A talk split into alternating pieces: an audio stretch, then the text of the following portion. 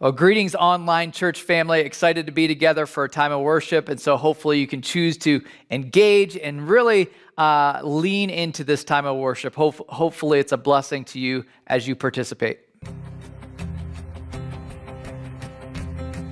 I raise a hallelujah in the presence of my enemies. I raise a hallelujah louder than the unbelief. I raise a hallelujah.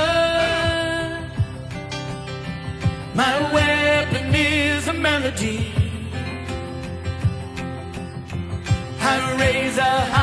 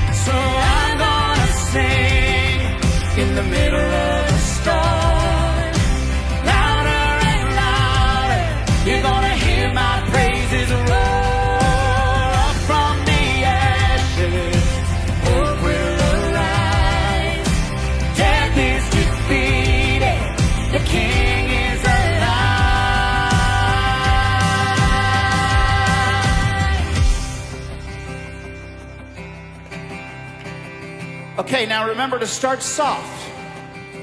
You can't just start real loud. Ready? Sing a little louder. Sing a little louder. Sing a little louder. Sing a little louder. Sing a little louder. Oh, sing a little louder. Sing a little louder.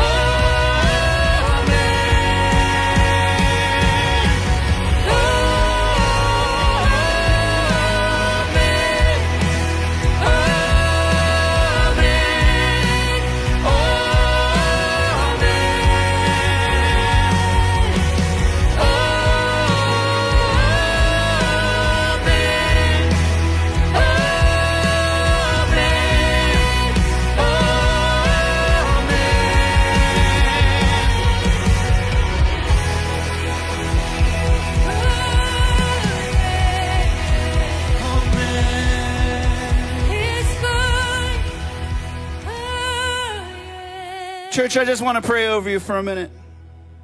May the Lord meet you where you are at right now in this moment. I'm thinking of your faces. I'm holding your hearts in my own. In the name of Jesus, I send you blessing and greeting. May we find his favor here in this difficult time, in this difficult season. We lift up those among us that are truly hurting this weekend, that are afraid, that are worried. We pray that that fear would be replaced by confidence in you. We pray that love would overwhelm our sadness. God, we give this season, this time over to you completely. We surrender. Your will be done. And we say, Amen.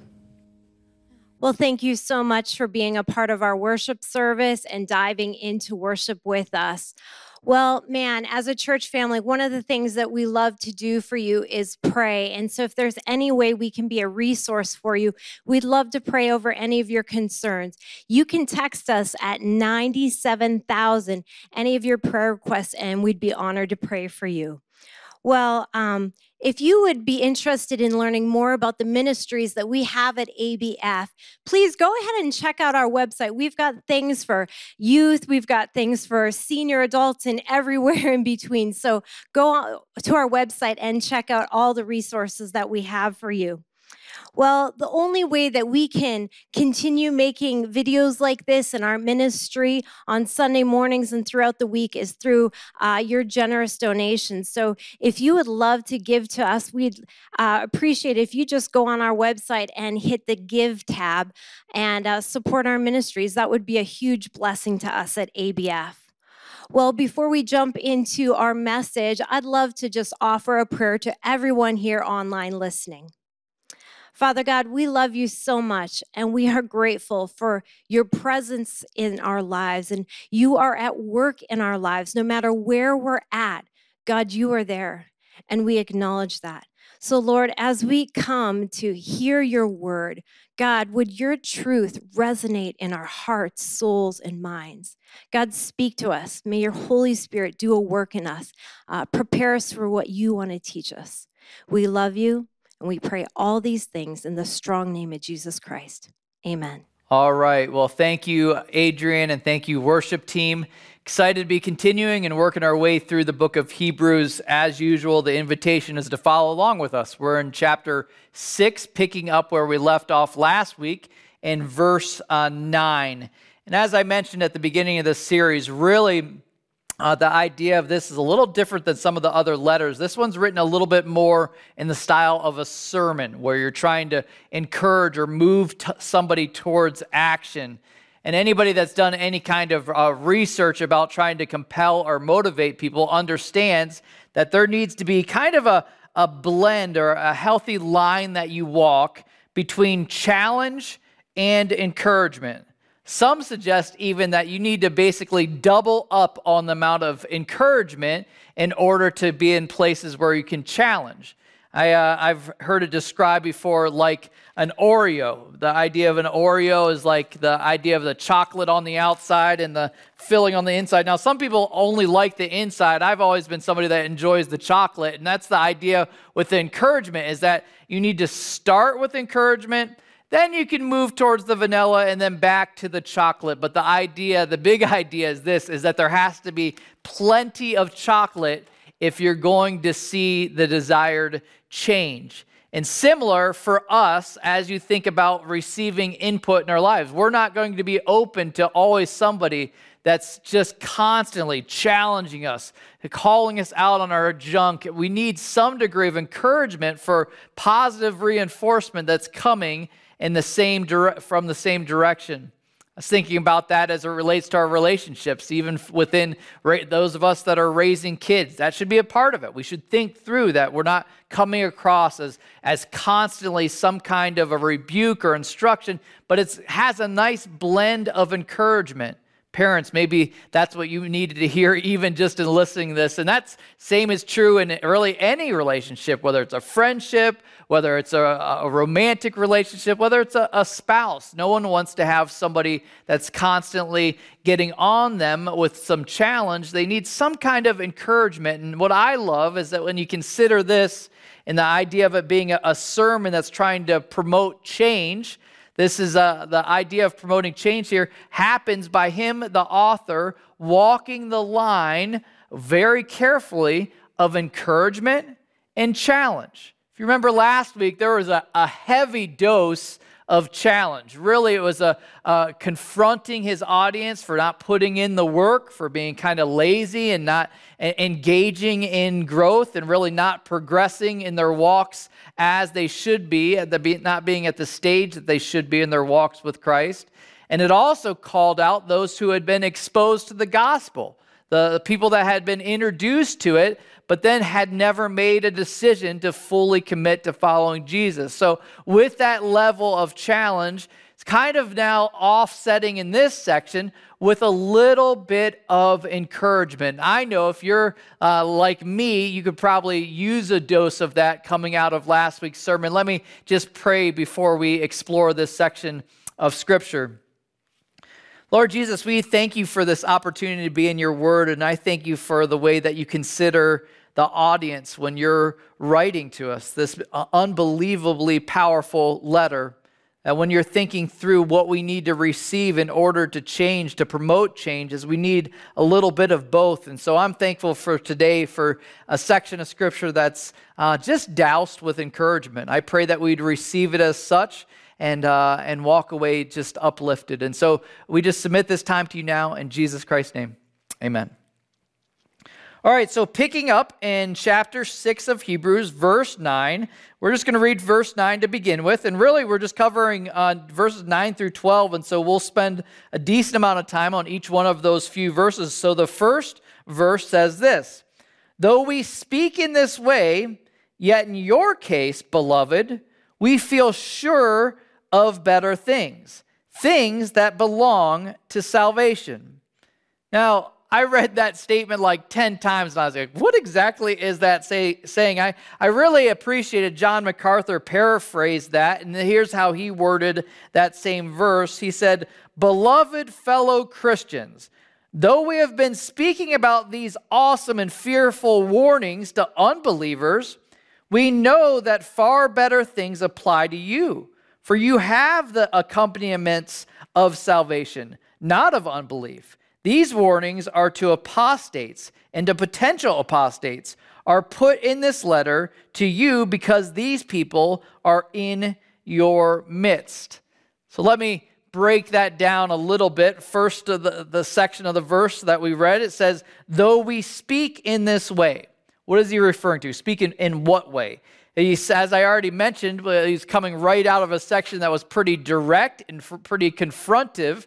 So he's saying, uh, even though we've been fairly firm and direct in our warning to you, he says, yet in your case, in your case, in other words, those reading the letter are mostly made up of genuine believers. So he's not talking to these apostates or people that hadn't been converted.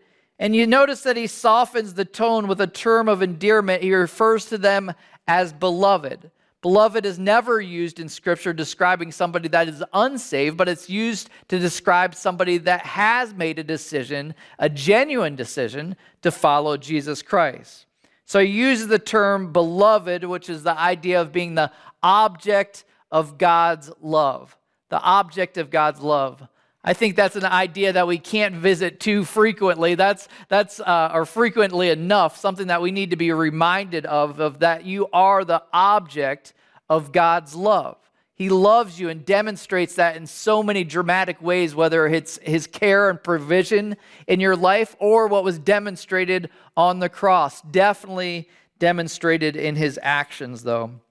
So, beloved, in continuing that verse, we feel sure of better things. We feel sure of better things. He doesn't want those genuinely saved in his audience to be questioning their salvation. He wants them to feel sure.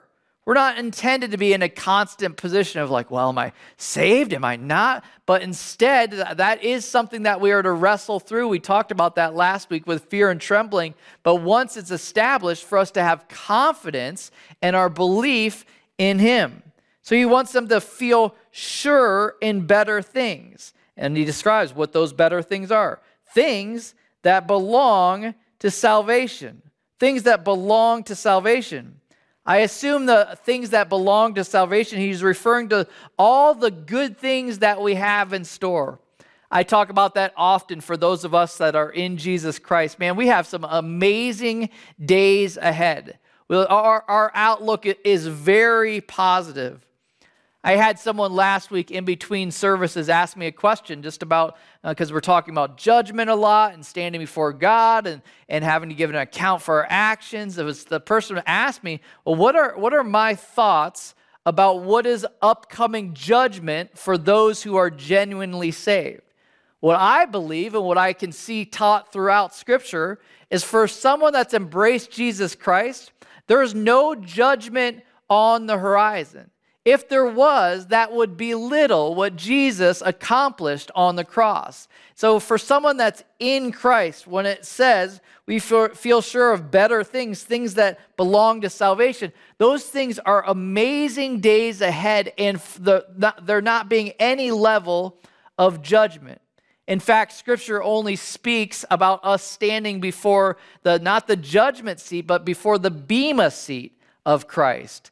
I don't have, have time to unpack all of the passages that relate to that, but I could definitely point you that direction if you wanted to study it. But the idea is the Bema seat is to stand before Christ, give an account for the good deeds, the actions that we had, where we blessed and served others, and there'll be a distribution of gifts, of crowns that will ultimately lay at Jesus' feet. So, for those who are in Christ, there is now no condemnation. The only thing that we have ahead of us is good stuff. I love that this starts with an amazing dose of encouragement.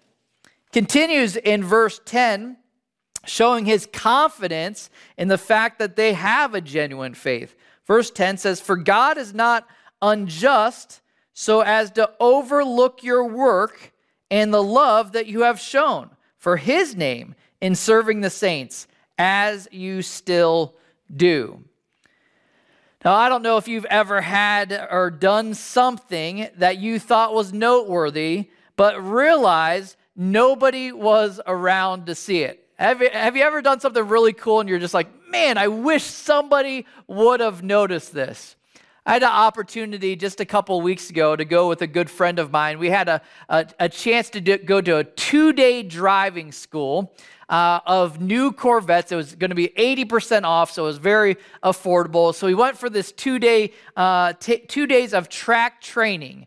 It was really just an unbelievable experience. And we had this chance on the day one of the two days is we each took turns with a professional driver going around the track, and he showed us how you could maximize the car and really rip around that track. And it was kind of a cool thing.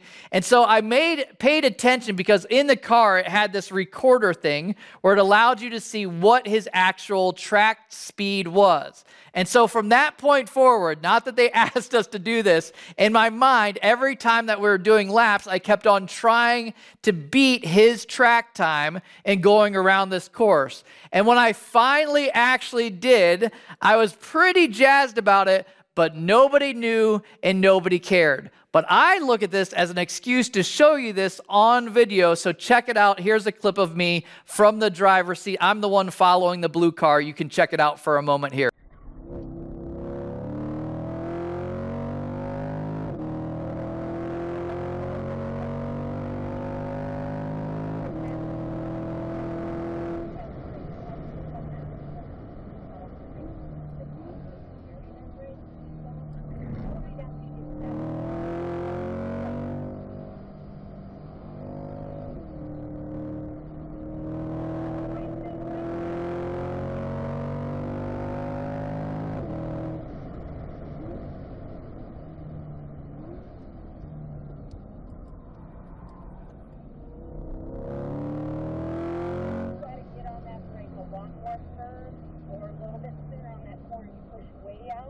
Out, that's an easy corner to go off.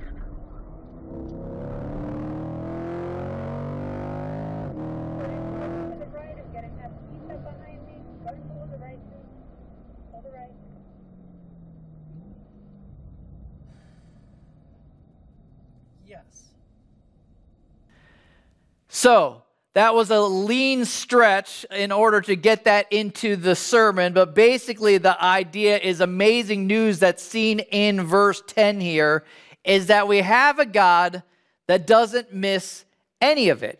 He celebrates all of these things with us. He's uh, involved in all of these experiences, and he definitely, definitely notices the things that we do. When we do a good job of, of, loving somebody, of encouraging somebody, he notices. He's not the absentee father, he sees it all. And as I mentioned last week, we have this image often of God waiting for us to blow it and do something stupid and then club us on the other side of it. But that's not it, it at all. That's not how God operates us for someone that there's no condemnation. Instead, He's looking for areas to celebrate when we're actually getting things right. You see, true justice catches both the good and the bad. That's why it says, God is not unjust so as to overlook your work. Think about that. Any good father, I don't know if you guys or any of uh, the people listening right now are in the season of life where you're taking your kids to different sporting events. But I know as a father, anytime I go to one of my kids' sports things, I'm not looking uh, in that experience to identify all the different faults that they have, the mistakes that they made, and try to rub their nose in it. Instead, on my drive home, and you can all recognize or remember this if you've had kids in sports, is on the drive home, what are you trying to do? You're trying to think of any experience that they had in their sporting event that was worth celebrating, to honor them, to cheer them on. I love that picture of our God as a good father. For God is not unjust so as to overlook your work. Like this idea of not overlooking our work. And what is that work? And it says, and the love that you have shown for his name in serving the saints, as you still do. I love that it's pretty cool to think of that the fact that the love that we show to others demonstrates our love to him. This is something that Jesus himself reiterated in Matthew 25 when he says, Truly I say to you, as you did it to one of the least of these, my brothers, you did it for me. You did it to me. This idea that our actions, when you're wrestling through, man, I wish there's a way I could figure out how to express my love to God for how much He's blessed me and had His extreme love demonstrated on the cross. Well, guess what? There is opportunity and any way that we demonstrate love to others demonstrates our love to Him. It's pretty cool to think about that. A couple other observations from verse 10 I wanted to highlight just before we move on to verse 11. The first thing that I noticed is he says, not to overlook your work and the love that you have shown. It's interesting when there's the connection between work and love. And any of us that are intentional or trying to grow in our love for other people realize that often love takes some work because what comes naturally to us in the flesh is selfishness, is thinking about me and my wants and my needs. Love is elevating someone else as a priority, putting their needs above your own. So for us to understand that that love that he notices the work that it takes to love people. Some people, it's a lot easier to love than others. It's interesting was one observation. Another observation says, Your work and the love that you have shown for his name in serving who? It says, the saints. A lot of times we think of love demonstrated God in the way in which we serve people in the outside world, people that are outside of the church. But the love that he's referring to here is the love that's demonstrated. If he uses the term saints, he's talking about other believers. We're called and challenged to do a good job of loving within the body of Christ. And often, that's the thing that becomes so attractive to the outside world is when they see what a good job we do of loving each other within the church. Man, I can point to so many different examples of us really doing well as a body, as a church family with that. There's so many examples of people just really loving each other well. And I'll tell you what, I'll, I'll never forget that stretch back in, in August when my wife had COVID and trying to figure out meals and taking care of the kids and taking care of her and still doing work and all of the above. And how many people stop by day after day? Here's a meal we just wanted to bless you with. Here's another meal. we had a meal train for like almost two weeks. Just crazy to see God's provision through the hands of people doing a good job of living this out, demonstrating love to Him by serving the saints. The last thing before we move on to the next verse so I like the, the progression that we see there of this demonstration of love. It says that the love that you have shown for his name in serving the saints, as you still do. That as shown and still do describes perseverance. This wasn't an old, the, the, the, good old days when I used to serve and, and love people. It's not something that you come to a conclusion with. It's something intended to be carried out through our entire lives. There's no peace where you're like, all right, I'm going to retire from doing a good job of loving the saints. There should be a pattern of that. It shouldn't be the, the good old days. Man, when I was younger and I used to serve, it should be something that's a habitual thing within the body of Christ.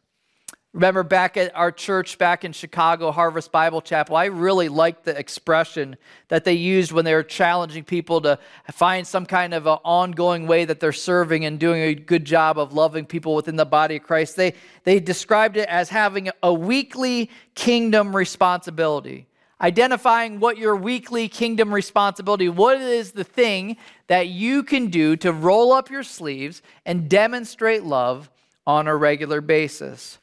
Well, here in this section of scripture, he's trying to encourage this group of believers that there's evidence of their faith that's seen in their action. And what is the action where they see the evidence of their faith? The way that they're loving other believers. Continue in verse 11, really with more encouragement to persevere. It says, And we desire each one of you to show the same earnestness to have the full assurance of hope until the end, so that you may, may not be sluggish, but imitators of those who, who through faith and patience inherit the promises. So let's break that down a little bit. The first thing that he says is show the same earnestness that you've already, this idea that keep doing what you've already done. And so it's more conversation about perseverance. Keep going with it. But you notice something that's interesting here is the outcome of perseverance. What comes when you persevere? It says full assurance of hope until the end. So, how does that in fact work? The person that's made a decision to embrace Jesus Christ but then you look at their life and there's really no steps of them living that out or acting it out. They really are left without something very important assurance of salvation. If you don't have actions that represent your claimed beliefs, they're left with kind of wondering well, am, am I on the inside or am I not? For the person, the, alter, the alternative is the person that perseveres that keeps on loving, that keeps on serving, that keeps demonstrating Jesus Christ to those around them, they have one of the benefits of assurance of the hope that comes at the end if they persevere all the way through. I read this quote that I think helps describe it. It says, Our perseverance isn't the cause for why God keeps you, isn't the cause, but the evidence that He has kept you. You see the difference there. It's not something where we're trying to earn his favor, but it's evidence that God is at work in your life if you persevere. So it's not you pulling yourself up by your bootstraps. We talked about that last week and saying, All right, I'm going to persevere, persevere. But instead, you're staying connected to the vine, and He's the one that demonstrates His work in your life through perseverance. Here, continuing, it says, the same, continue the same earnestness to have the full assurance. I like that idea of earnestness being on display. And what does earnestness mean? I looked up the definition because it's not a word that we use necessarily on the regular. The definition of earnestness is sincere and intense conviction. Sincere and intense conviction. If you think about our commitment to Jesus should be sincere. When somebody looks behind the curtain, when somebody follows you around, they should start to see like, man, that's a real thing. That's really taken hold in their life. It's demonstrated uh, behind the scenes and in public. It's a real thing. But then I really like not just the word sincere, but the word intense. The word intense is the idea that, man, you are on target. You are on task, you're staying the course, you're not deviating one bit. There's been a, a, number of different tributes where they've highlighted the career of Kobe Bryant. And I don't know, being in LA, I'm assuming there's a lot of Kobe Bryant fans even listening to me speak now. And one of the things that he was often celebrated for was his intensity. Man, anytime you saw that guy, whether it was a, in practice or whether it was in a game, he did not take that lightly. He was on fire. I would love if there was a similar earnestness, which would be both genuine uh, and also intense demonstrations of our faith. Wouldn't that be awesome to have said of us? So, what's the alternative? Says, so that the alternative, verse 12, so that you may not be sluggish. So that you may not be sluggish.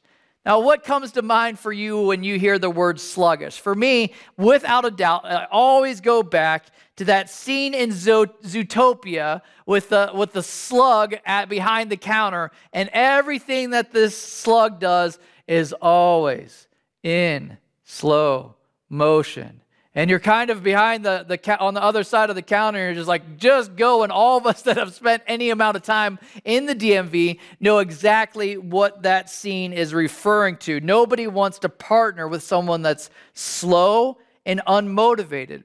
But that's what he describes as the outcome of someone that doesn't persevere. All of a sudden they're just going through the motions there's no sign of passion or energy. They're instead seen as sluggish. So, what's the alternative? It explains it there.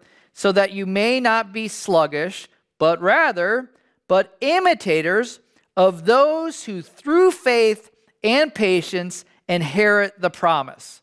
Promises. Imitators of those who through faith and patience inherit the promises. So, who is this referring to? Somebody that's that's been patient and somebody that's been uh, that's has faith. Basically it's describing those who have come before us that have walked with the lord all the way to the end. That might be demonstrated in different bible characters. We're going to have a chance in a, a couple of weeks or a number of weeks from now to work through hebrews 11 which is kind of the hall of faith for those who have been faithful and demonstrated their faith through actions but it's sometimes it's found in scripture that he's saying to emulate, but it's often someone that you've known. Somebody that their life is marked by faith, somebody that their life is marked by patience. We had a, a really cool opportunity a number of years back to highlight and celebrate a woman in our church. Her name is Nancy Melanie. And some of you that are maybe newer to our church might not know, might not have known Nancy, but uh, most likely, if you're around the church for any amount of time, you'll run into Bill and Jana Barry. This was Jana's mom. And it was an opportunity to celebrate her story and praying for and lifting up her prodigal son. His name is Gordon, who's also been a part of our church for a number of years. So I wanted to take a second just to, as we're talking about people to emulate, I thought this story was one worthy of revisiting. So check out this vi- video. It's a few minutes long for sure, but an amazing story. Check it out. I was diagnosed with stage four pancreatic cancer. And the doctor called us into the office and told us he had six months to 12 months to live. And I always seem to have this hope that I'm really not dying. I'm really not dying yet. So It was the worst time in our whole family life. I was turning yellow and starting to itch all over. So I went to the hospital to see what was up and they did some sort of scan. Turns out my bile duct was collapsing because there was a tumor on my pancreas. So he had surgery at UCLA in January. And my mom and I and my dad and Ellen were all in the waiting room at UCLA. So we were ushered into this little room, and um, the doctor came down and said, I have bad news. Uh, Gordon's cancer had spread to the liver. We had to close him up, and uh, there really isn't much to do. The only thing to do was to try to give him chemo, see if he could tolerate it, and slow the disease down. I was I couldn't stay with the family. I was just so so in need of prayer, and I was just crying and begging God to please, please let him live. It was hard to me to find complete joy with my wife next to me who is also diagnosed with breast cancer, the triple negative cancer. You know, I have children. I love my kids. I loved her. All this sadness kept piling up in me, and all these circumstances were just horrible. And she was uh, dying. She was finally failing. The, ke- the chemo, nothing was working for her. She tried all these chemos. It was, uh, it was a time to say goodbye, and she had passed. And it was the worst kiss I ever felt, where our tubes clicked each other as I kissed her. And um, it's, uh, it's sad. It's just sad what happens. When Dr. Donahue went in and told him that he only had six to 12 months to live, the first words out of his out of his mouth was, "I don't deserve to go to heaven."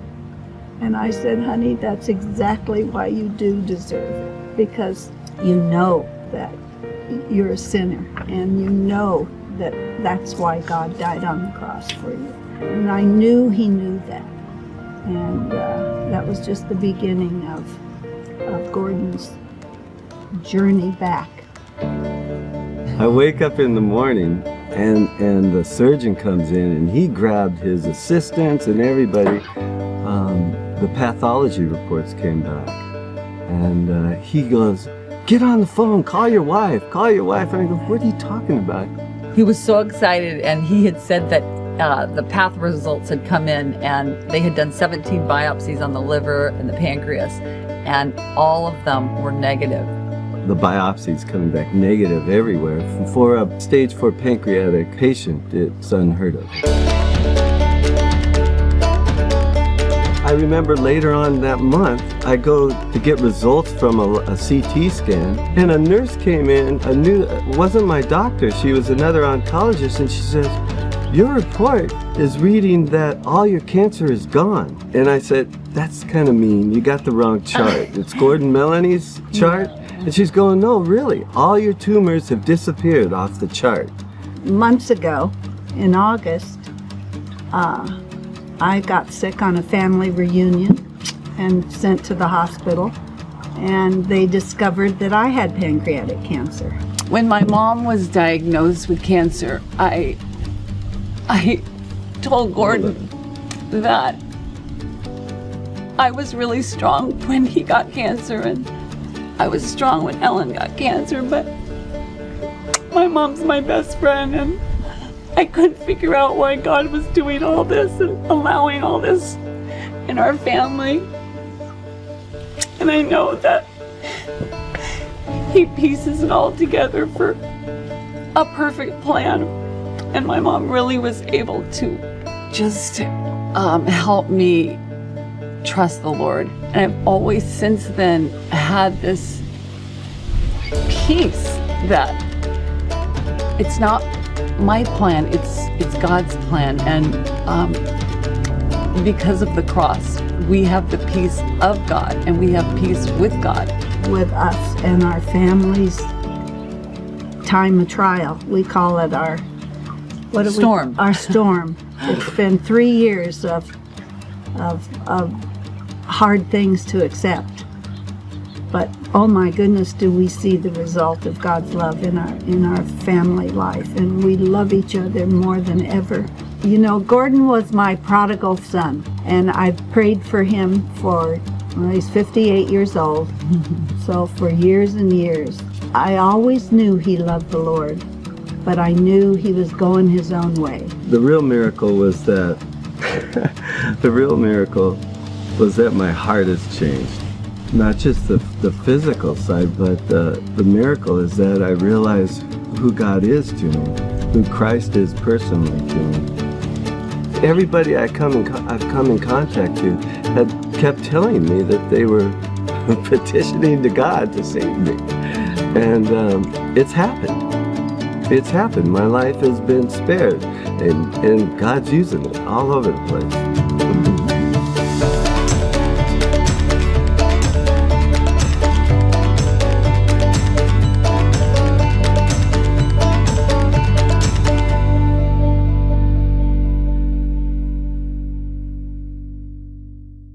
Well, I love the way their family chose to trust even in the storms of life. And they didn't mention it in the video highlight there, but even talking with Nancy before she passed, she had actually prayed for her, her son Gordon and coming back to Christ. She'd even prayed to the Lord God, I'll take the cancer. I'll, I'll take the cancer just as long as my son gets to come back to you. And it's kind of interesting that that's how she ended up passing was actually dying of pancreatic cancer, but you would have never crossed paths with somebody more joyful than she was as she had seen God's faithfulness demonstrated to her family. A powerful example of both of those things faith and patience. Both of those are often demanded because we just don't know the future. We just don't know what the days ahead are going to look like. So, what does it say? The, it says, but imitators of those who through faith and patience inherit the promises. So that's kind of the idea of the finish line that we're heading towards. Somebody that inherits the promises. What promises are those? We're going to get a chance to explore that more next week, but you get the idea. All of the things that are promised to those who are in Jesus Christ. So, this word of encouragement, this Oreo, if you will, the chocolate on both sides of it, the chocolate that's, that's, that's filling or surrounding the, uh, the challenge that we saw last week, the chocolate that we're introduced to, is important truths for us. That for the first one, the idea that he, pre- that he presented to us, the first idea is the fact that that, man, you're doing great. We're seeing the work that you're doing. We notice the difference between you and these apostates, these imposters, if you will. We notice it. The Lord sees and recognizes all that's happening behind the scenes. Nothing slips by. And then the encouragement to persevere. For the person that perseveres, what's on the out, what's the outcome of that? Two things that are very important. One, they get to live with an assurance, a confidence of what's to come because they've stayed the course. And then, second, which we'll get to unpack further, is they'll experience all the things that are promised for those who are in Jesus Christ. This hopefully for you is an amazing encouragement. I know it was for me going into the into the past week. Let me just pray as we wrap up. Lord Jesus, we thank you for this chance to be in your word and a chance to, to celebrate your faithfulness and your provision to us.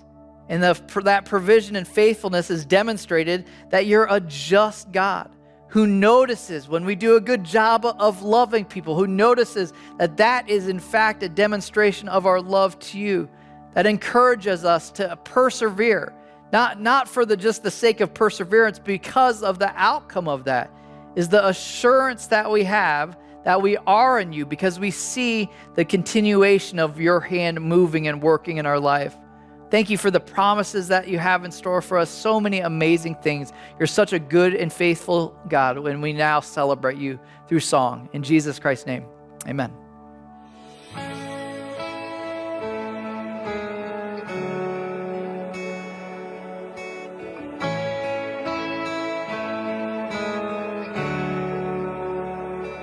Were creation suddenly articulate? with a thousand tongues to lift one cry.